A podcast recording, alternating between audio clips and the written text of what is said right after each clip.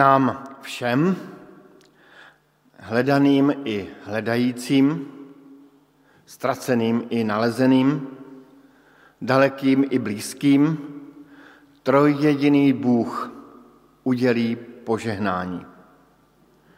Nech nás uvádí do pravdy, proměňuje láskou a rozvazuje svobodou. To vše v Kristu Ježíši, našem Pánu. Zpívejme na úvod kajucnou pěseň.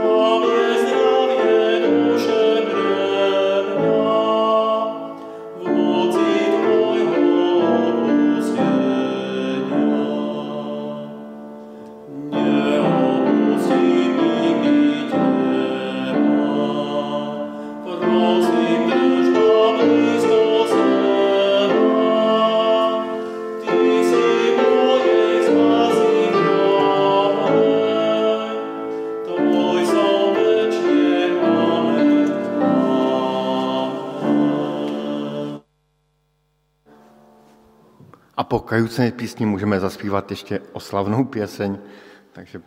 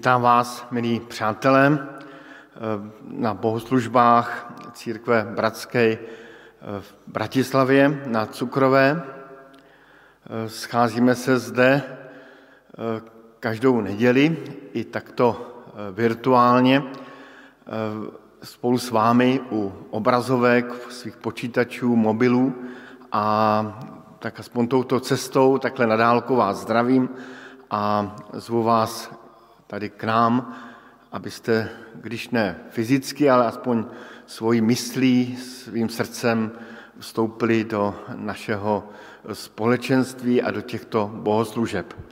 Bohoslužby jsou jedinečné tím, že je to čas, kdy se máme soustředit na Pána Boha, kdy máme zpívat písně chval nebo jim aspoň naslouchat těm písním chval a vstupovat tak eh, jakoby do, do, do toho postoje chvály a vděčnosti vůči velkému a slavnému Bohu.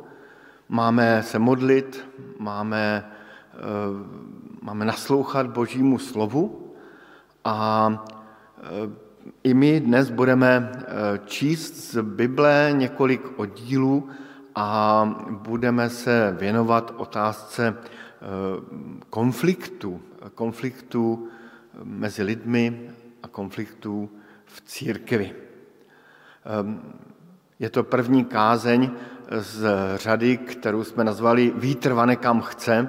To znamená, že každý, každý z kázající, kteří budou až do letnice zde kázat, tak si volí svoje téma, co mu pán Bůh dal na srdce, na mysl a e, tak se těšíme my nyní budeme dál pokračovat v, i v takovém přemýšlení v písních a ta další píseň je eh, píseň eh, taková spíše zase k zamyšlení a ke vstoupení do, do svého srdce a já přiznávám, že rozhodně patří mezi mé nejoblíbenější. Zpívali jsme ji velmi rádi i v Čechách a jsem hrozně rád, že ji budeme zpívat i, já jsem velmi rád, že ji budeme zpívat i zde v Bratislavě.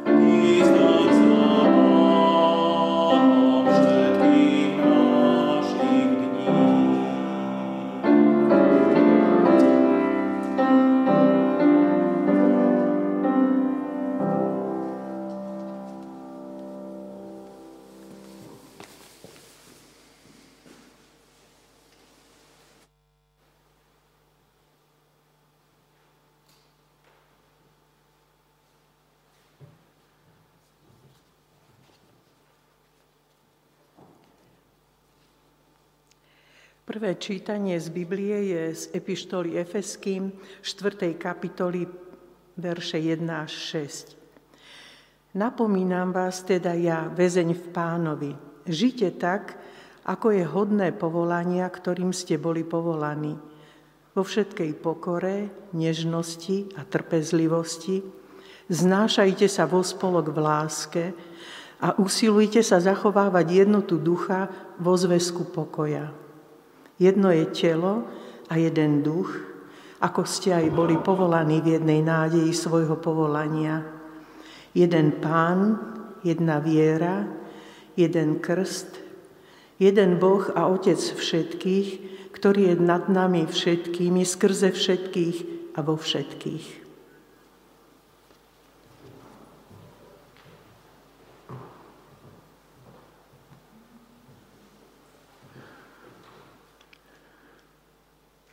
Pane Bože, děkujeme ti za dnešní den, tobě oddělení.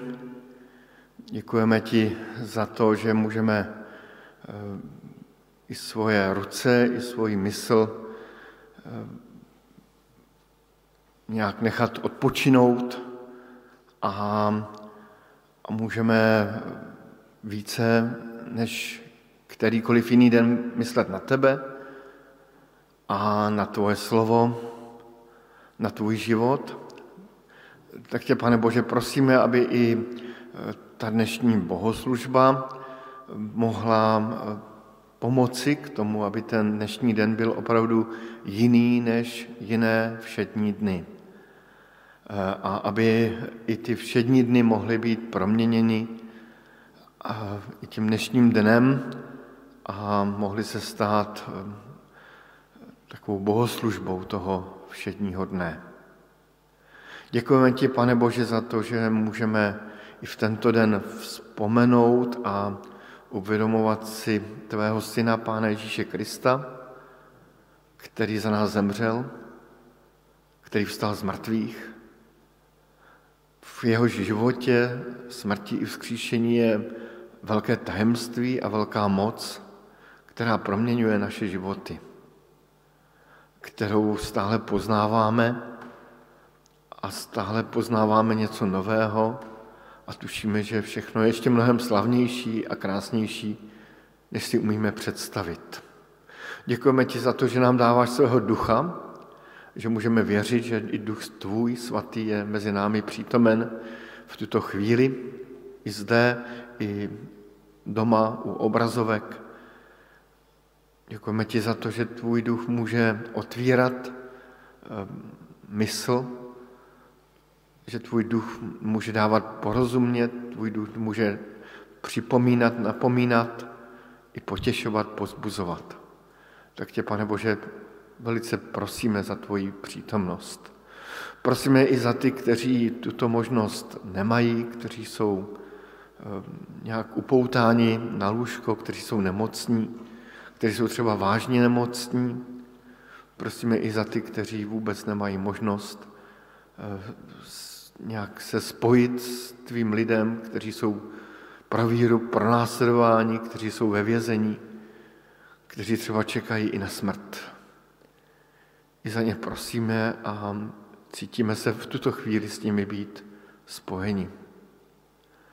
Prosím tedy velice o tvoje požehnání, pro celý tento dnešní den i, i ty další dny, které jsou před námi.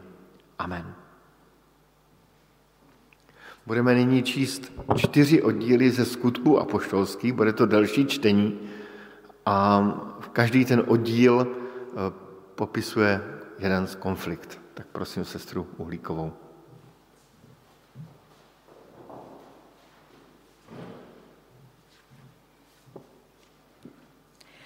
Najprv budeme čítať o udalostiach, keď prví učeníci žili ešte vo veľmi úzkom spoločenstve.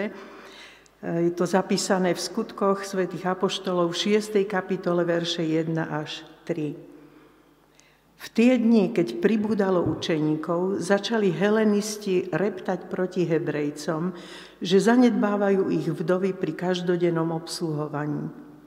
Dvanácti zvolali teda všetkých učeníkov a povedali – Neprichodí nám opustiť slovo Božie a obsluhovať pri stoloch. Preto vyhliadnite si, bratia, spomedzi seba sedem osvedčených mužov, plných ducha a múdrosti, ktorých ustanovíme na túto službu. Teraz prečítame opäť zo skutkov, kapitola 11, verše 1 až 4. Ide o obdobie, keď církev po prvýkrát pokrstila celú rodinu významných pohanov. To bolo niečo nepochopiteľné pre kresťanov z vyvoleného židovského národa. Apoštolovia a bratia v Judsku počuli, že i pohania prijali slovo Božie – keď teda Peter prišiel do Jeruzalema, napadli ho tí, ktorí boli spomedzi obrezaných a dohovárali mu. Vošiel si k ľuďom neobrezaným a jedol si s nimi. Na to im Peter začal rozprávať rad radom. A pokračovanie sporu si môžeme prečítať doma dnes po obede. Dopadol dobre. Ale napätie medzi židokresťanmi a pohanokresťanmi nebolo zďaleka prekonané. Vznikli nové problémy, ktoré bolo treba riešiť. O tom čítame v skutkoch v kapitole 15, verše 1 až 6. Ale niektorí, čo prišli z Judska, učili bratov, ak sa nedáte obrezať podľa ustanovenia Mojžišovho, nemôžete dôjsť spasenia. Keďže z toho povstal spor a nemalá hádka medzi Pavlom, Barnabášom a medzi nimi, nariadili, aby Pavel, Barnabáš a niektorí ďalší z nich išli v tejto spornej otázke k apoštolom a starším do Jeruzalema. Vyprevadení teda církevným zborom prešli Feníciou a Samáriou, rozprávali o obrátení pohanov a všetkým bratom spôsobili veľkú radosť. Keď prišli do Jeruzalema, prijali ich církevný zbor, aj apoštolovia a starší. Tu vyrozprávali, čo všetko učinil Boh s nimi. Ale povstali niektorí, čo sa zo strany farizeov stali veriacimi a vyhlásili, že ich treba obrezať a prikázať im, aby zachovávali zákon Mojžišov. Na to zišli sa apoštolovia a starší, aby uvažovali o tom. Po dlhých hádkach povstal Peter a hovoril im. To, čo povedal, opäť odporúčame na domáce štúdium. A v našom čítaní o konfliktoch v prvej církvi sa posunieme k poslednému príbehu. Je to tentoraz konflikt o výbere spolupracovníka, nájdeme ho v 15. kapitole, verše 36 až 40. O niekoľko dní povedal Pavel Barnabášovi, vráťme sa a po všetkých mestách, v ktorých sme zvestovali slovo pánovo, ponavštevujme bratov, ako sa majú. Barnabáš chcel vziať aj Jána prímenom Marka, ale Pavel nástojil, aby ho nebral, pretože sa v Pamfílii odlúčil od nich a nešiel pracovať s nimi. Povstal teda rozpor medzi nimi, takže sa rozišli. Barnabáš vzal Marka a odplavil sa na Cyprus. Pavel si však pribral síla a porúčaný bratmi milosti pánovej odišiel, pochodil Sýriu a Cilíciu, posilňujúc církevné zbory.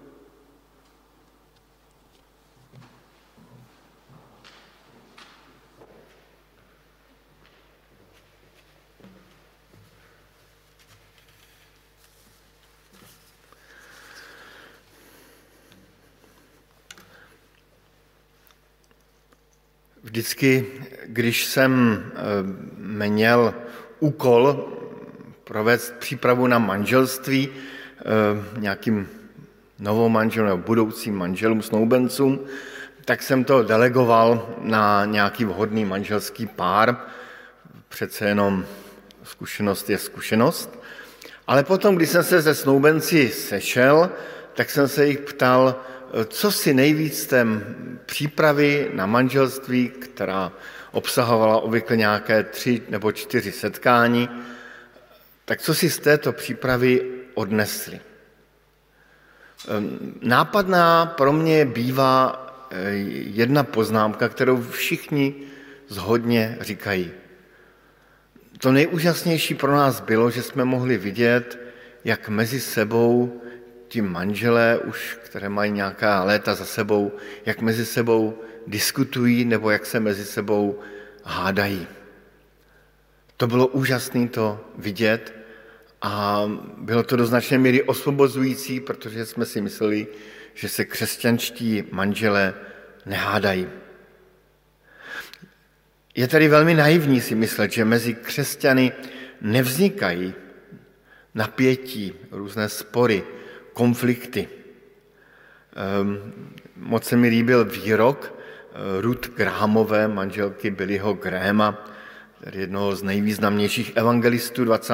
století, nebo konce 20. století, kde ona říká, hádáme se spolu, jinak bychom nemohli jeden druhému umožnit být rozdílný a život by byl docela nudný. Je teda určitá naivní představa a přiznávám, že s tou představou bojuji i já, že vše v církvi se musí posunovat skrze lásku ve smyslu absence napětí, absence nějakého sporu nebo nějakého i hněvu. U toho hněvu se jenom krátce pozastavím na úvod. Jako rodiče dobře víme, že hněv, tedy jakýsi vážný projev konfliktu ve výchově, tak hněv ve výchově je důležitý výchovný prostředek. Děti prostě narazí na jakousi pomyslnou stěnu, jakýsi můr, nějakou hranici. Pochopí, že něco mohou dělat a něco už ne, něco je povoleno a něco už je naprosto nemožné. Proto Apoštol Pavel píše do Efezu eh, ten pěkný verš, říká, hněvejte se a nehřešte. Slunce ať nezapadá nad vaším hněvem. Pavel tam neříká, nehněvejte se. On tam dokonce říká, hněvejte se, nebo hněváte se, nehřešte. Tedy připouští hněv, u kterého se nemusí hřešit. To je teda velká disciplína křesťanská, kterou se musíme učit. V mezilidských vztazích eh, vznikají důrazné a nepříjemné rozhovory, ale pokud jsou dobře vedeny a dobře přijímány, můžou nás posunout, a to jak jednotlivce, tak i celé společenství. A zároveň v jiných verších o kousek dál považuje apoštol Pavel um, hněv za projev hříchu. Čili lze mít nějaký konflikt, lze ho řešit dobře, lze ho řešit i špatně a zřejmě mezi křesťany se ten hněv a různá hořkost eh, projevovala, proto tam Apoštol Pavel říká, všechna hořkost, zuřivost, hněv, křik, rouhání, ať jsou od vás odňaty. Zároveň se vší špatností. Čili, Pavel vidí, ty, že se hněv může mít dvojí odstín. I ten dobrý, i ten špatný. Konflikt je, konflikt je velká výzva pro každého z nás. V knize Přísloví máme krásný verš, který já mám velmi rád. Ehm, jako se železo ostří železem, tak člověk ostří tvář svého bližního. Jako se železo ostří železem, tak člověk ostří tvář svého bližního. Ehm, ostřit, brousit ehm, se nám může zdát něco nepříjemného. Já sám jsem postupně životem nalezl zálibu v broušení, a i když zatím jenom ručním, a dobře vím, že mám doma brousky velmi hrubé, které jsou opravdu nepříjemné, jako, jako cihle, jako nějaká těhla, která opravdu jsou nepříjemné. A pak jsou brousky velmi jemné, že kdykoliv ho vezmu do ruky, tak si říkám, tím snad nic nenabrousím, ale tím právě se nabrousí třeba ten nůž do takové velmi jemné polohy a dají se tím krásně brousit i nejjemnější skalpely. Tedy existuje drsný brousek, drsné broušení, jemné broušení. Jako se železo ostří železem, tak člověk ostří tvář svého bližního. Konflikt je definován jako zanedbaná změna. My jsme přečetli si čtyři oddíly ze skutků apoštolských, tedy z první knihy historie, popisující historie církvy. A, a z těch um, záznamů o první církvi, tak vidíme, že, um, že tam bylo určité napětí a bylo, bylo na čem pracovat, v čem se posouvat. Zřejmě tam vždycky někdo něco zanedbal a teď to bylo potřeba řešit. A pojďme tedy ty čtyři oddíly e, stručně projít a zkusme si z nich vzít určitou inspiraci. V tom prvním oddílu, který jsme četli, tak e, to je v té šesté kapitole, první až třetí verš, tak tam rostlo napětí způsobené je asi horší a, a méně citlivou organizací. Objevily se stížnosti, reptání od řeku na židy. Bylo v tom teda i něco národnostního, něco i e, takový prvek nerovnosti, něco, co i v dnešní době je velmi akcentováno. A tehdy se někdo z těch lidí e, ozval. Bylo to velmi dobře, že se ozval. Kdyby se neozval, tak by to asi nebylo dobré. A apoštolové je vyslechli, uznali, že to je problém a začali ho řešit. Zvolili diakony, kteří se právě rozdělování ehm, jídla a prostředků věnovali. Kdyby se celý problém řešil jenom v duchu trpělivosti a v duchu jakési opičí lásky, zřejmě by vše později vybouchlo mnohem, mnohem vážněji a, a, a drsněji. Takže tady bych řekl, že ten problém byl zachycen celkem v počátku a byl velmi dobře vyřešen. Ve skutcích 11. kapitole potom se objevilo napětí mezi Petrem, mezi židovskými křesťany poté, co pokřtil neobřezané pohany, pokřtil Kornélia. A tam došlo už na výčitky a už to byly výčitky ehm, nejenom takového praktického rázu, ale i, i duchovního rázu. Ehm, a to už je vážnější. Obvykle ty praktické věci se nějak vyřeší, ale ty duchovní věci, to už, to už je problém. Došlo tam k nějakému napomínání, vytýkání.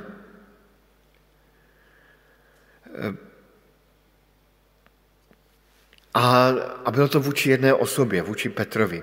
A právem nebo neprávem.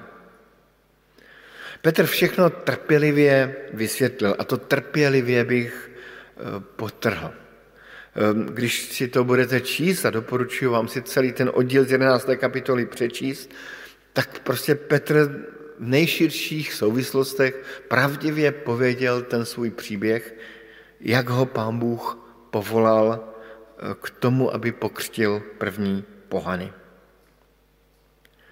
A ten příběh skončil opravdu dobře.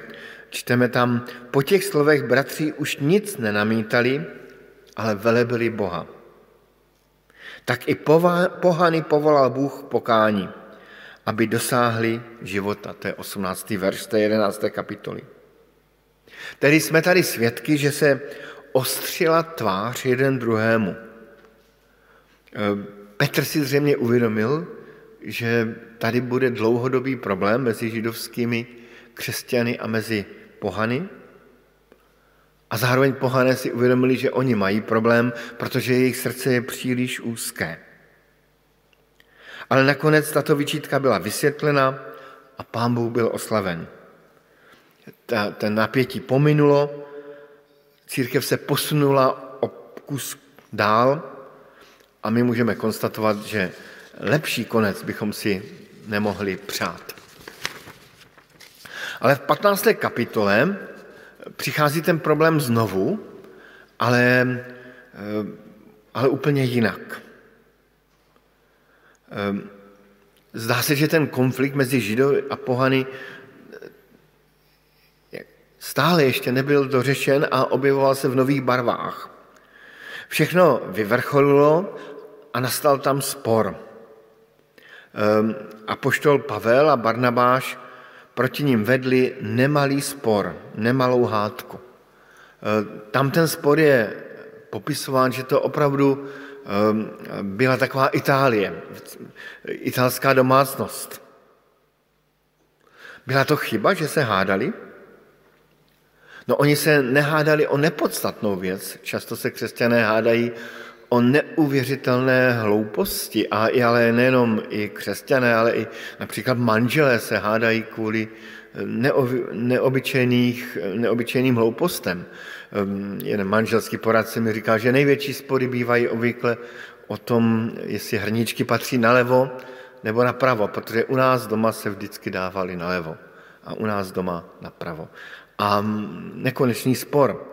Tady v té první církvi se hádali o velmi podstatnou věc.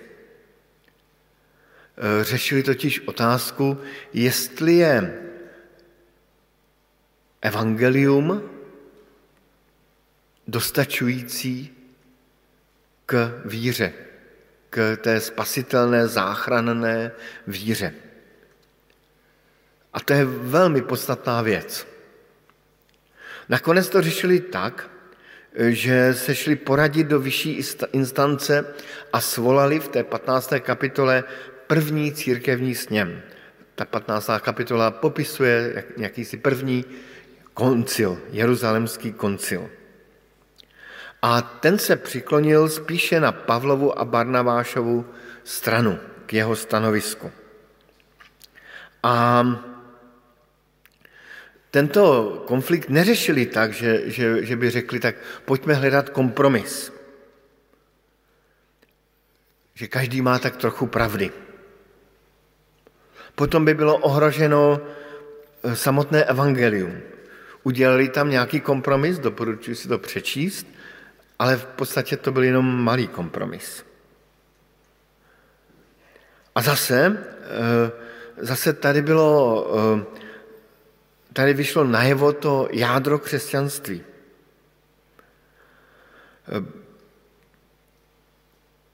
Tedy zase tam byl nějaký posun, zase je ten konflikt nějak posunul někam dál.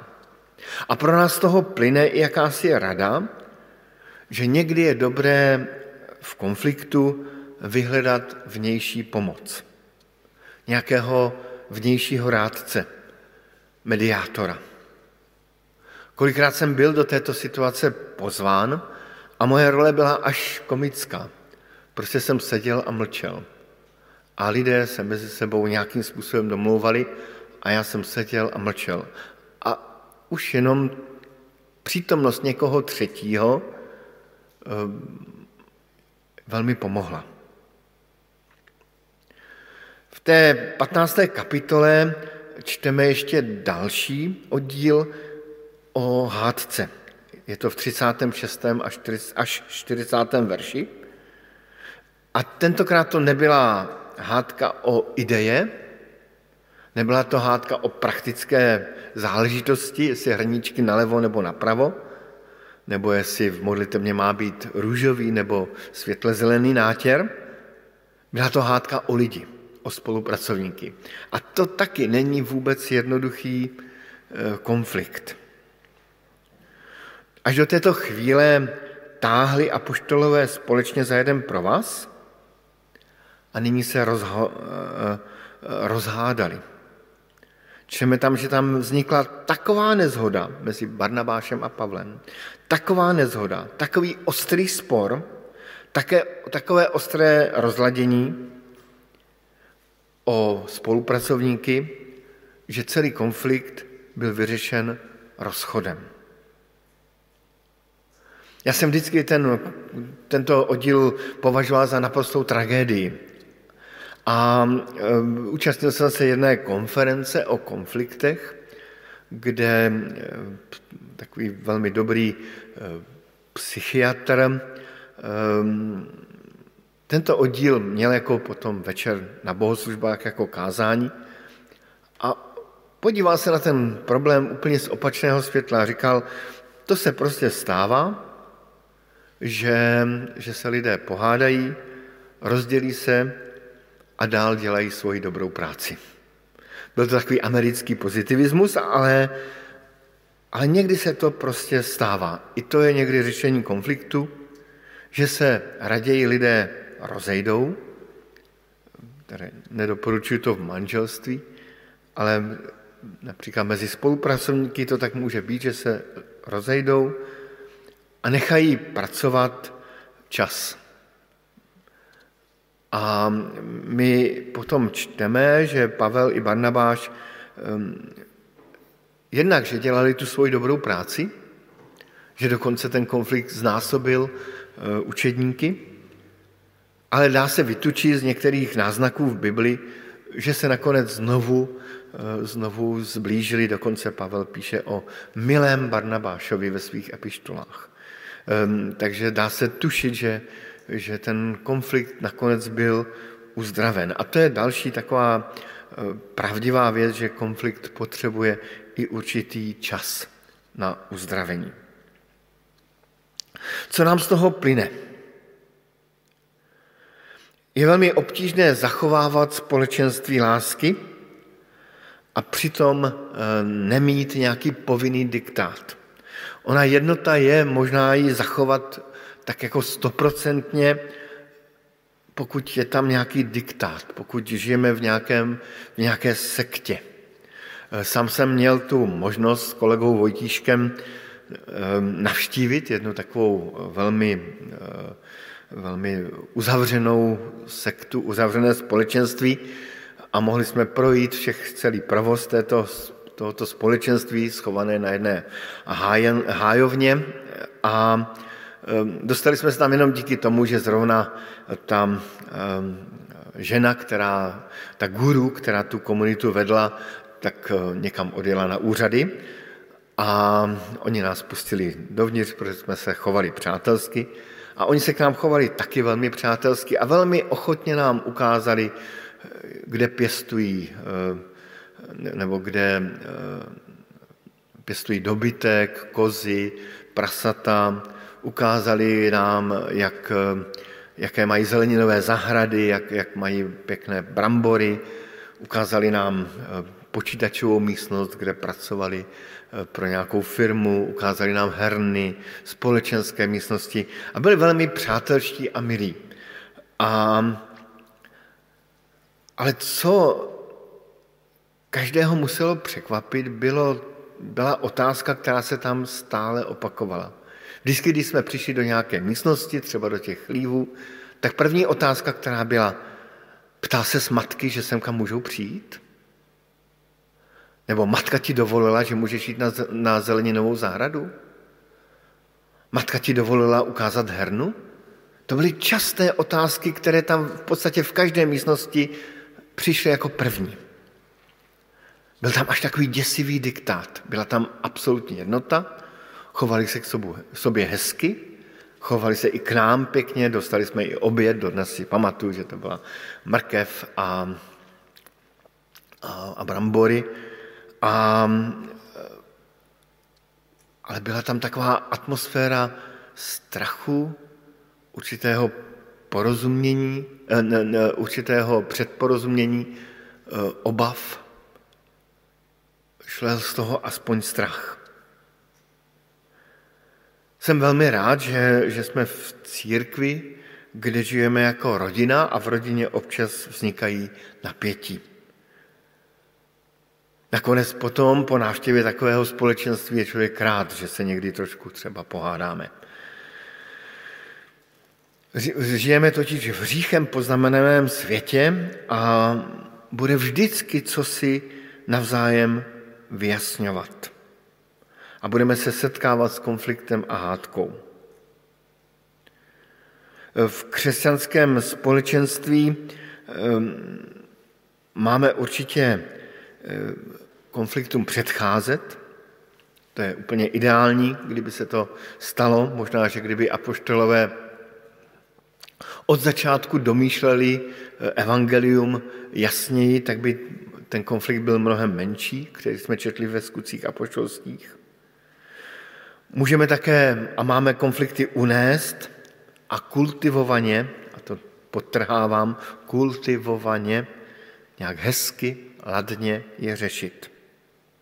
Konflikt může zabolet, může být nepříjemný, ale když je vystřídán odpuštěním a vzájemným lepším pochopením, tak potom takový konflikt, taková hádka vzdělává a posouvá.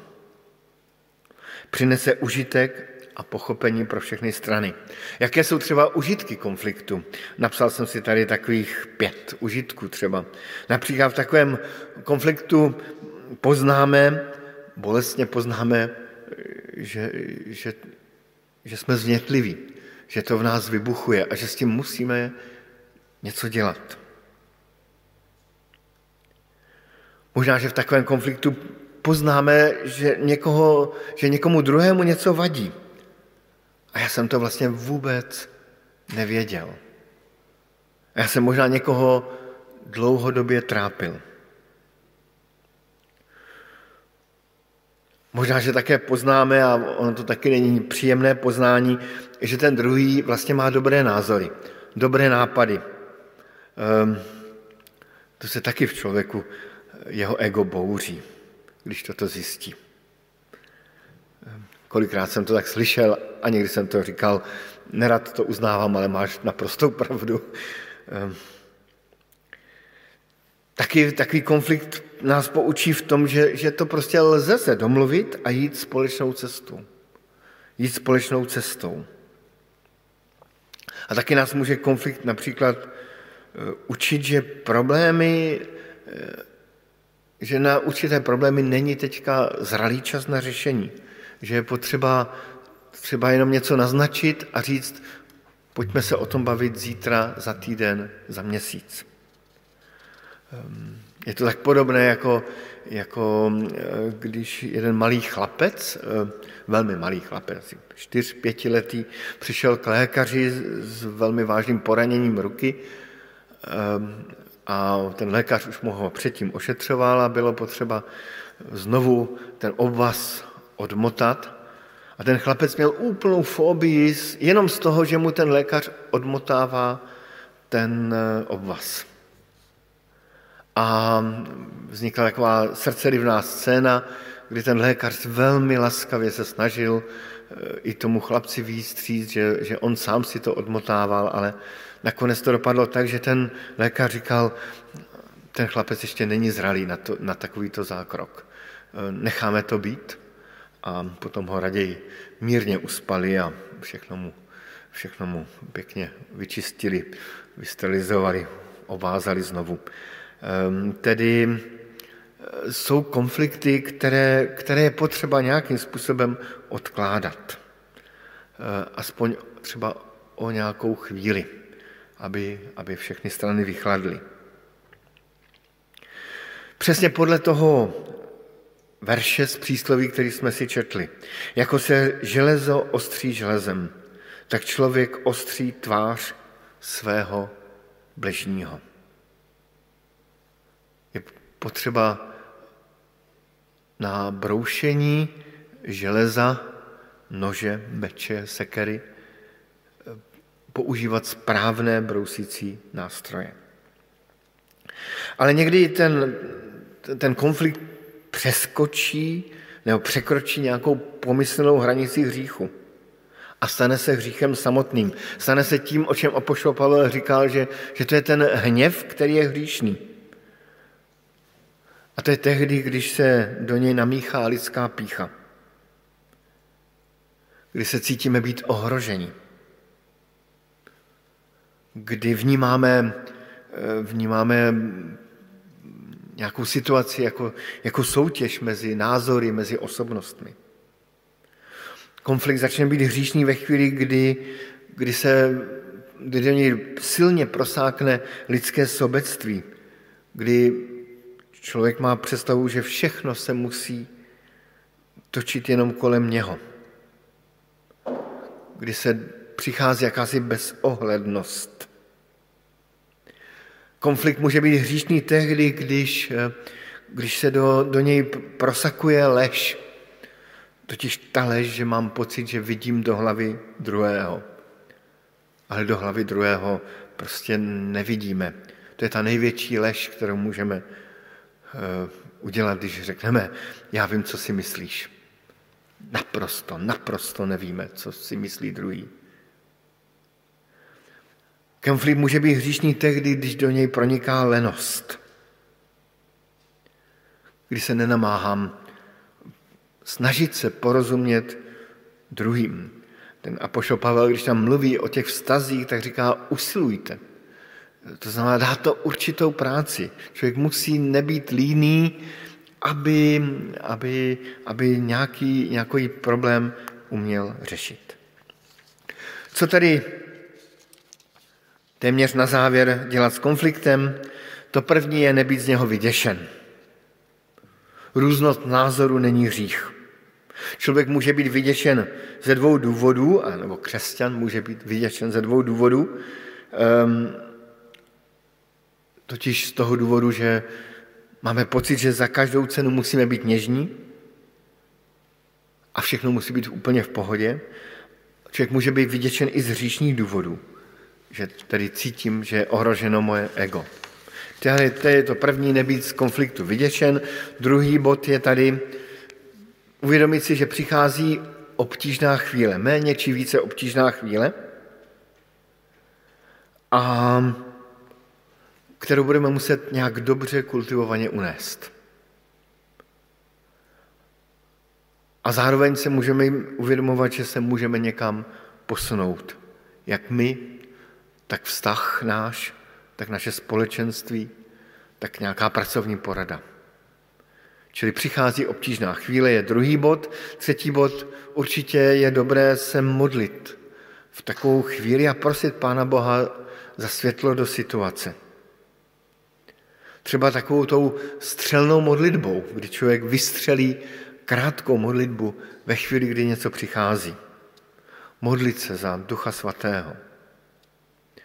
A to čtvrté, dokázat si ty věci nějak eh, vysvětlit a snažit se druhého pochopit. V jedné električce, možná to mohlo být klidně i tady v Bratislavě, eh, ale ono to bylo v metru a bylo to v Praze, tak Bratislava zatím metro nemá, tak se stalo to, že eh, seděl muž, byl úplně netečný, měl kolem sebe tři děti a ty děti se chovaly velmi jako ošklivě, tak jako zjevně, jako nevychovaně. Různě se, jeden se prál, další kopal do, do židle, ehm, do sedadla, někdo tam běhal a, a ten otec vůbec nereagoval. A v, v té kabině nebo v té chodbě toho metra nebo té električky rostlo napětí. A bylo vidět, že za chvilku to někde bouchne. Až opravdu to bouchlo, jeden muž povstal a velmi důrazně řekl, pane, prosím vás, neumíte si, neumíte ty děti nějak uklidnit?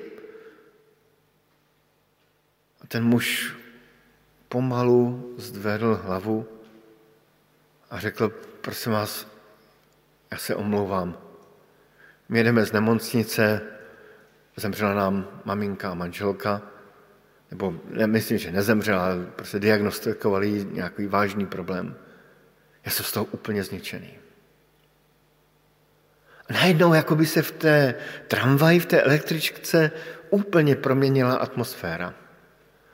Ehm, nějaká paní okamžitě začala hledat nějaký bonbon na dně kabely, takový ten tři roky starý, jiná paní se ujala jednoho dítěte, další pán eh, nějak si další dítě dal na klín. Všechno se změnilo. Jenom se vysvětlily okolnosti, proč je tu problém. Čili je dobré si navzájem snažit ty věci vysvětlovat. Když se na to podívám pohledem dneška, tak, eh, tak bych si dovolil ještě takovou poznámku k současné době. Každý z nás žijeme, a máme to i na té prezentaci, eh, můžeme se představit jako ten smajlík, eh, máme nějaký určitý sociální problém kolem sebe a současná doba přeje, přeje tomu, aby to ego, sebevědomí, sebeurčení a já nevím, co všechno sebe, nějak narostlo. A díky tomu už nezbývá prostor mezi námi v běžném světě. Narůstá agresivita, asertivita a jsou na to různé názvy, mobbing a já něco všechno. Jako kdyby se nepříjemně dotýkáme jeden druhému, jeden druhého, protože prostě ta naše ega, to naše já narostlo. A proto my máme e, určitě jako křesťané vytvářet jakýsi komunikační prostor. Máme ubrat z toho svého já pro takovou běžnou domluvu. Prostor pro hezké i těžké věci. A nechtě tedy potom prostor i pro hněv a potom nebudeme u toho řešit.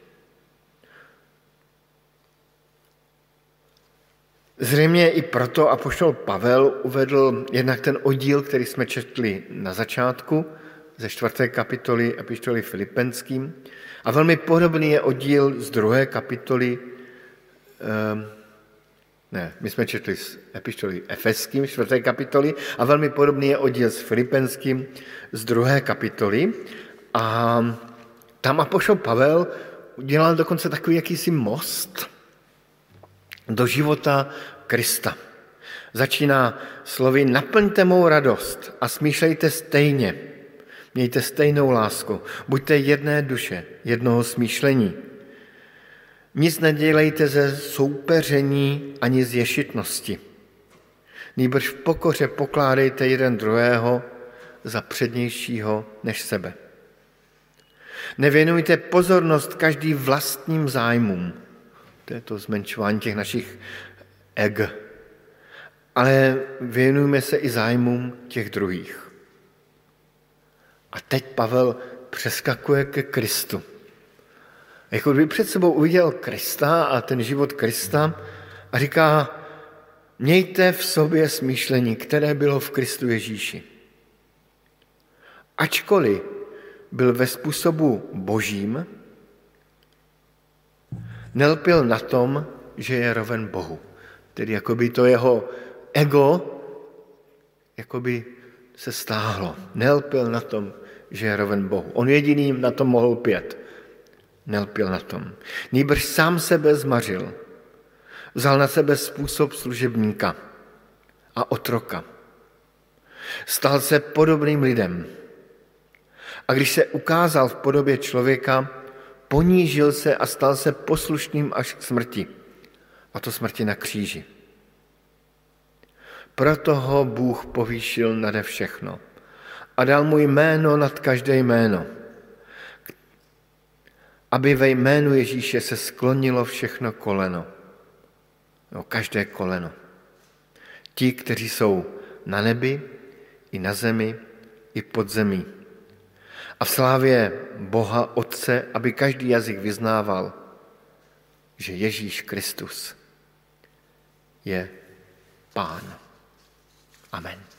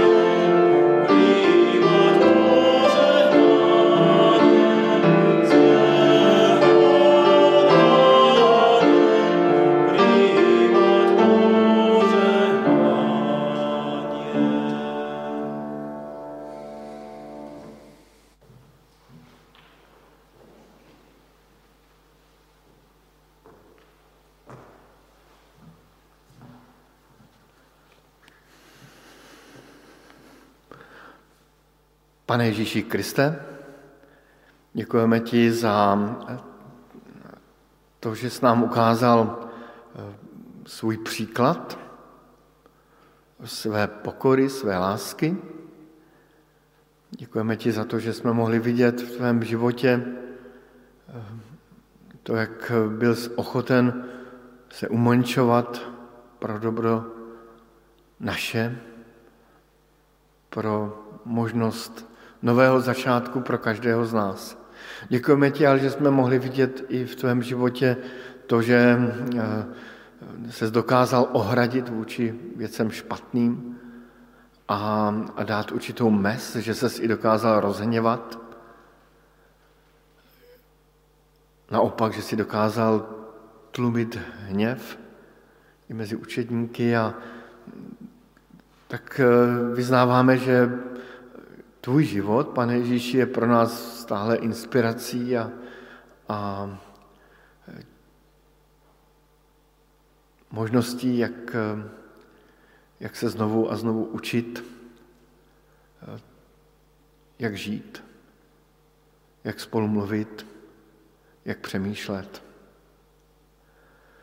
A tak tě prosíme, aby i to dnešní slovo, i i ty čtyři konflikty ze skutku pro nás mohly být jakousi inspirací do všech napětí, které prožíváme mezi sebou, třeba doma, mezi manželi, mezi dětmi, ale i na pracovišti, i, i v církvi, nebo jen obyčejně na ulici. Vyznávám i sám, jak jsem kolikrát to nevydržel a ve mně něco vybouchlo a, a, a bylo to nakonec trapné, tak tě prosíme i v duchu těch písní, co jsme zpívali o odpuštění, i o sílu k novému životu. Pro nás všechny v tvém duchu. Amen.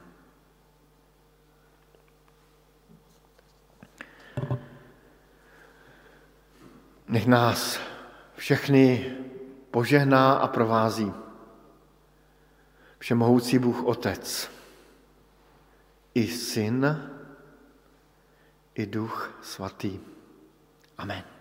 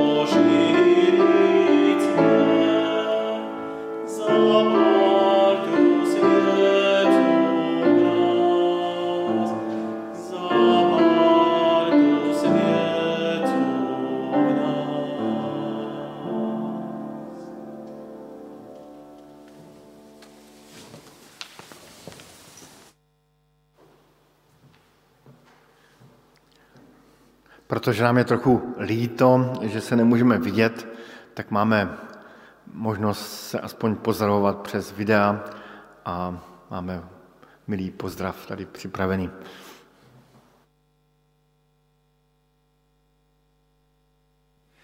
Ahojte. Ahojte. Cukrováci.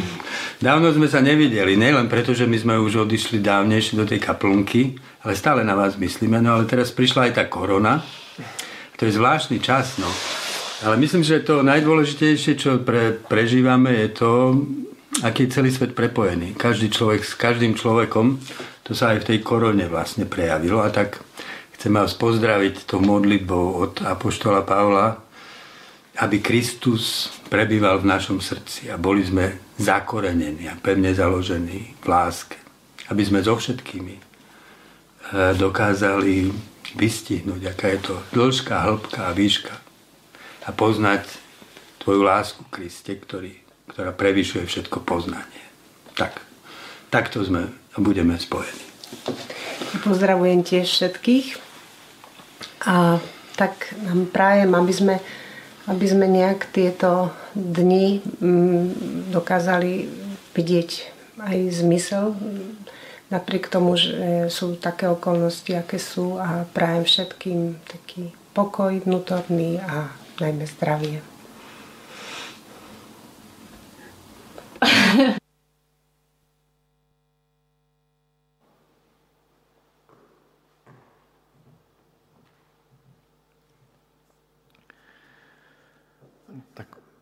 Oznámení o takových těch pravidelných aktivitách máte vysvěcené a e, připomínám, že dnes večer o 19. nikoliv o dříve, ale v 19 večer e, můžeme i v té téme kázně pokračovat na Zume. Takže Odkaz najdete jednak tady pod tím facebookovým vysíláním, nebo vám ho mohu poslat, zavolejte mi, napište. Od budoucího týdne, týdne se budou otevírat kostely, je však omezený počet účastníků podle, podle plochy. A pokud máte zájem se zúčastnit bohoslužeb osobně, tak ehm, zatelefonujte nebo napište mailem do kanceláře sboru, bude takový seznam a ehm, budeme rádi, když ho naplníme. A i pro nás to tady bude příjemné, že uvidíme více než šest, šest osob, které zajišťují bohoslužby. Ale jinak to už vypadá, že pomalu ehm, opražte své nedělní oblečení, eh, protože snad se už blízká na dobré časy. Jinak se dále budou vysílat bohoslužby na Facebooku eh, a potom budou nahrány na YouTube, takže v tom přenosu budeme stále pokračovat dále. Informace o, o dalších setkání, stretnutiach nášho společenstva najdete na eh, webe cbba.sk a i když žijeme eh, tak jako virtuálně, tak eh, stále ten sbor nějak funguje a jsme vděční i za vaši finanční podporu. Velmi děkujeme za všechny příspěvky, které posíláte a jsme velmi rádi, když v tom budete pokračovat i dále. Přeji všem požehnanou neděli. Naschledanou.